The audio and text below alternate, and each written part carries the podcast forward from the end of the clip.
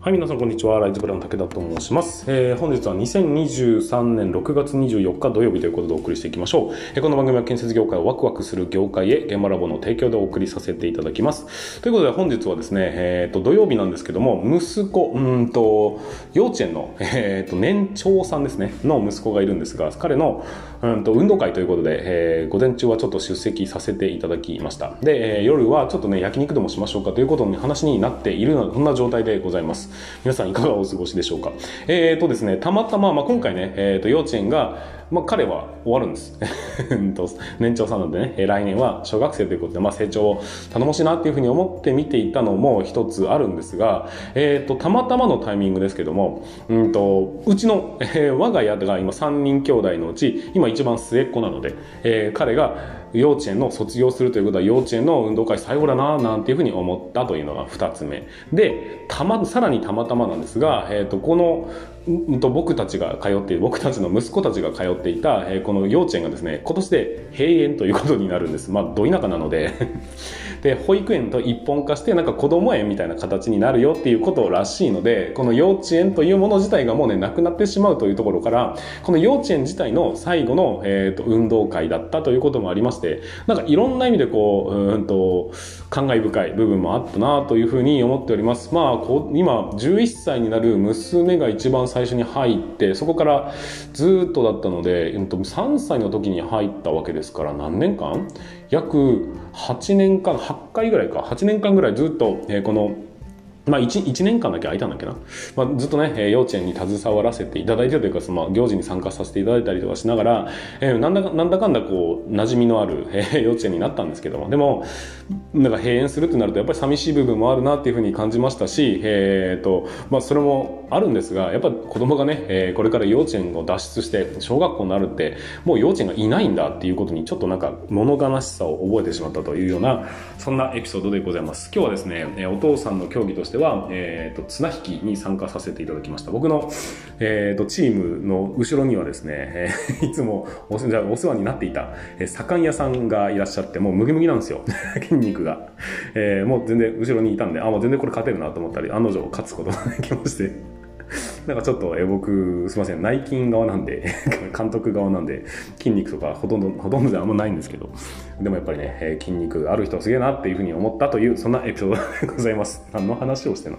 はい、ということで、えーと、本日もスタートしていきましょう。えー土曜日になりますが、えー頑張っていきたいと思いますので、最後までぜひご視聴いただければと思います。それでは今日も、え立ち入り禁止の向こう側へ行ってみましょう。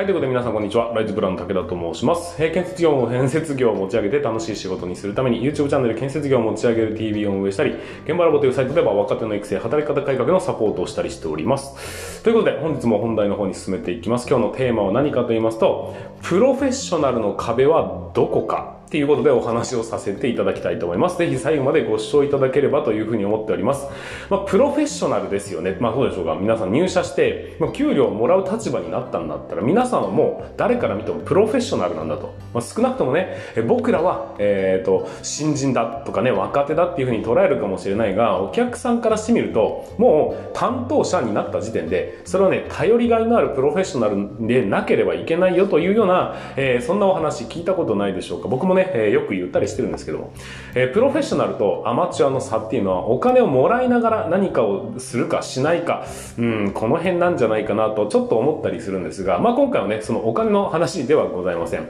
プロフェッショナルと言われる、うんと、そこの線引きってね、あま、これはアマチュアだなとか素人だなって言われるところと、プロフェッショナルだなというふうな、この区分け、この線引きってどこにあるのかなっていうふうにちょっと考えてみたんです。で、その中で、えー、と僕の出した答えが何かと言いますとプロフェッショナルとはインターネットの知識を超えたものである。これがですね、僕の考えるプロフェッショナル像っていうところに、まあ今のところは行き着いたかなというふうな感じでございます。まあわかんないですけどね。皆さんがどう考えるのかはぜひね、コメント欄だとかでお寄せいただければいいと思うんですけども、まあ今はそのスマホだとか、スマホ一つあればね、えーで世界中の英知に手を手に入れることができますよねっていうところは、えーまず皆さんの認識としてあると思うんです。で、その中でね、えーと、知識をいくら調べても出てこない部分っていうのってありませんかね？例えば、えーと、その一般的なね副業の方法とかちょっと稼ぐ方法みたいなのってインターネットで調べればもう山のように出てくるじゃないですか。すぐにもう割といい感じの答えにたどり着くことができると。でその知識を持ってる人っていうのはおそらく世の中にはたくさんいるんでそこにお金を払ってまで何かをしてもらおうとは多分思わないと思うんです。ですがその壁をさらに越えていくと,、えーと、ここに書いてあることじゃないんだけどよりスムーズにいく方法みたいなことが分かるときっとこれはプロフェッショナルと語っていいんじゃないかなっていうふうに思ったりするんです。じゃあ施工管理はっていうと施工管理もね例えばそうだな、えーと専門用語とかって調べると多分山のように出てきますよね。えー、職人さんと喋ってて、これ何を喋ってるんだろうと思ったその単語を、えっ、ー、と、インターネットで検索すると、おそらくぶち当たるんですね。ぶち当たるって突き当たるんです。で、そこにぶつかって、あ、なるほど、こういう意味なのね、というふうに調べることができる程度のものであれば、それはね、おそらくそれを知っててもプロフェッショナルとは言えないんじゃないかなっていうふうに思うんです。じゃあ逆にですよ、えっ、ー、と、扉と、えー、なんていうのかな、クロスのうまい収まり、枠とクロスのうまい収まりってないかなとか、そういうふうに、えー、思った時に、例えばインターネットにその知識を取りに行ったとするじゃないですか。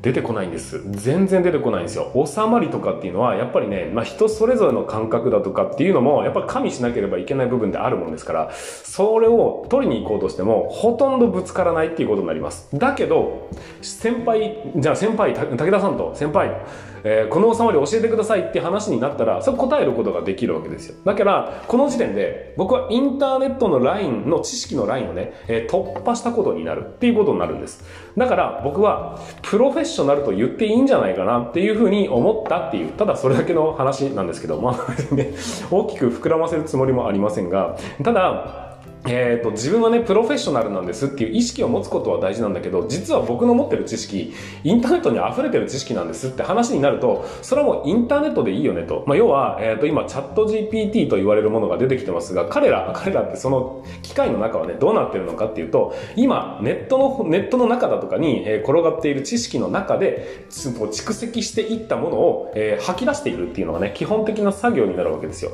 だとしたらそこを超えることができるかできないかがおそらくプロフェッショナルかアマチュアかの差なんじゃないかなというふうに思うんです。まあ、新しい技術が出てきても、すぐにね、ネット上に流れてる情報であれば、おそらく吐き出すことはできると思うんです。だけど、施工管理をやっていて、チャット GPT を使ってみて、いくら入れてもいい答えに出会わないっていうことってないでしょうかこれがおそらく、うんと、プロフェッショナルの壁なんだというふうに思うんです。でも多分ね、チャット GPT に聞いてもうまく出てこないが、でもおそらく先輩に聞いたら、あ、それね、こういうふうにやったらいいよみたいな答えがさらりと出てくるというようなところ、ここがおそらく、えー、プロフェッショナルと、えー、アマチュアの線引きなんじゃないかなっていうふうに思うんです。まずはね、えー、図面の読み方がわかりましょう。じゃないと、えっ、と、コミュニケーションも取れなければ、えそこから先のね、現場で指示を出すなんてことはできないよっていうことになるんで、え図面の読み方を学びましょう。でも図面の読み方はっていうと、おそらく、えインターネット上でゴロゴロ、えっ、と、分かりやすい記事っていうのが出てくると思うんですよ。まあ動画だとかね。出てくると思います。だから、これができるようになっても、きっとプロフェッショナルのラインは超えてこないんです。で、えー、施工図が書けるようになりました。でも、書き方ってまだゴロゴロしてるよねって話になると、そこはね、え、ー、と、まだ、プロフェッショナルの壁は突破できないんじゃないかなっていうふうに思うんです。じゃあ、プロフェッショナルの壁は何かっていうのを模索していくと、結構ですね、えー、ネット上に出てこないが、でも自分なりに答えを出すことができるもの、これが正解なのかどうなのかは明確にはわかりません。ただ、少なくとも頼りにされる状態にななるっていう時点で、おそらく一般人だとか素人だとかからは一段階抜け出して、まあアマチュア、まあ給料もらってますからね、それによって、えっ、ー、と人々にありがとうと言われるような仕事ぶりをできるようになったんであれば、きっと皆さんはもうプロフェッショナルと名乗っていいんじゃないかなっていうふうに思うわけです。まあプロってね、なかなか難しい、えー、線引きなんですけども、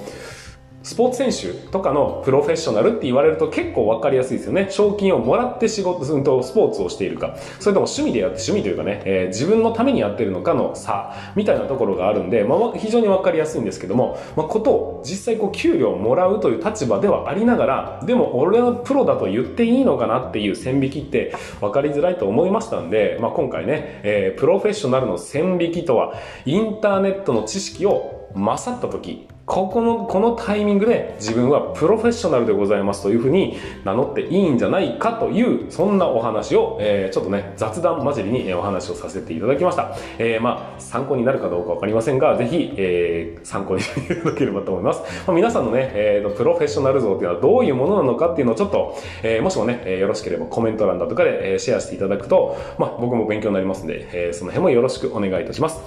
はい、ということで本日の、え放送につきましては以上にさせていただきます。最後までご視聴いただきましてありがとうございました。また、えー、次回の放送でお会いいたしましょう。それでは全国の建設業の皆さん、本日もご安全に。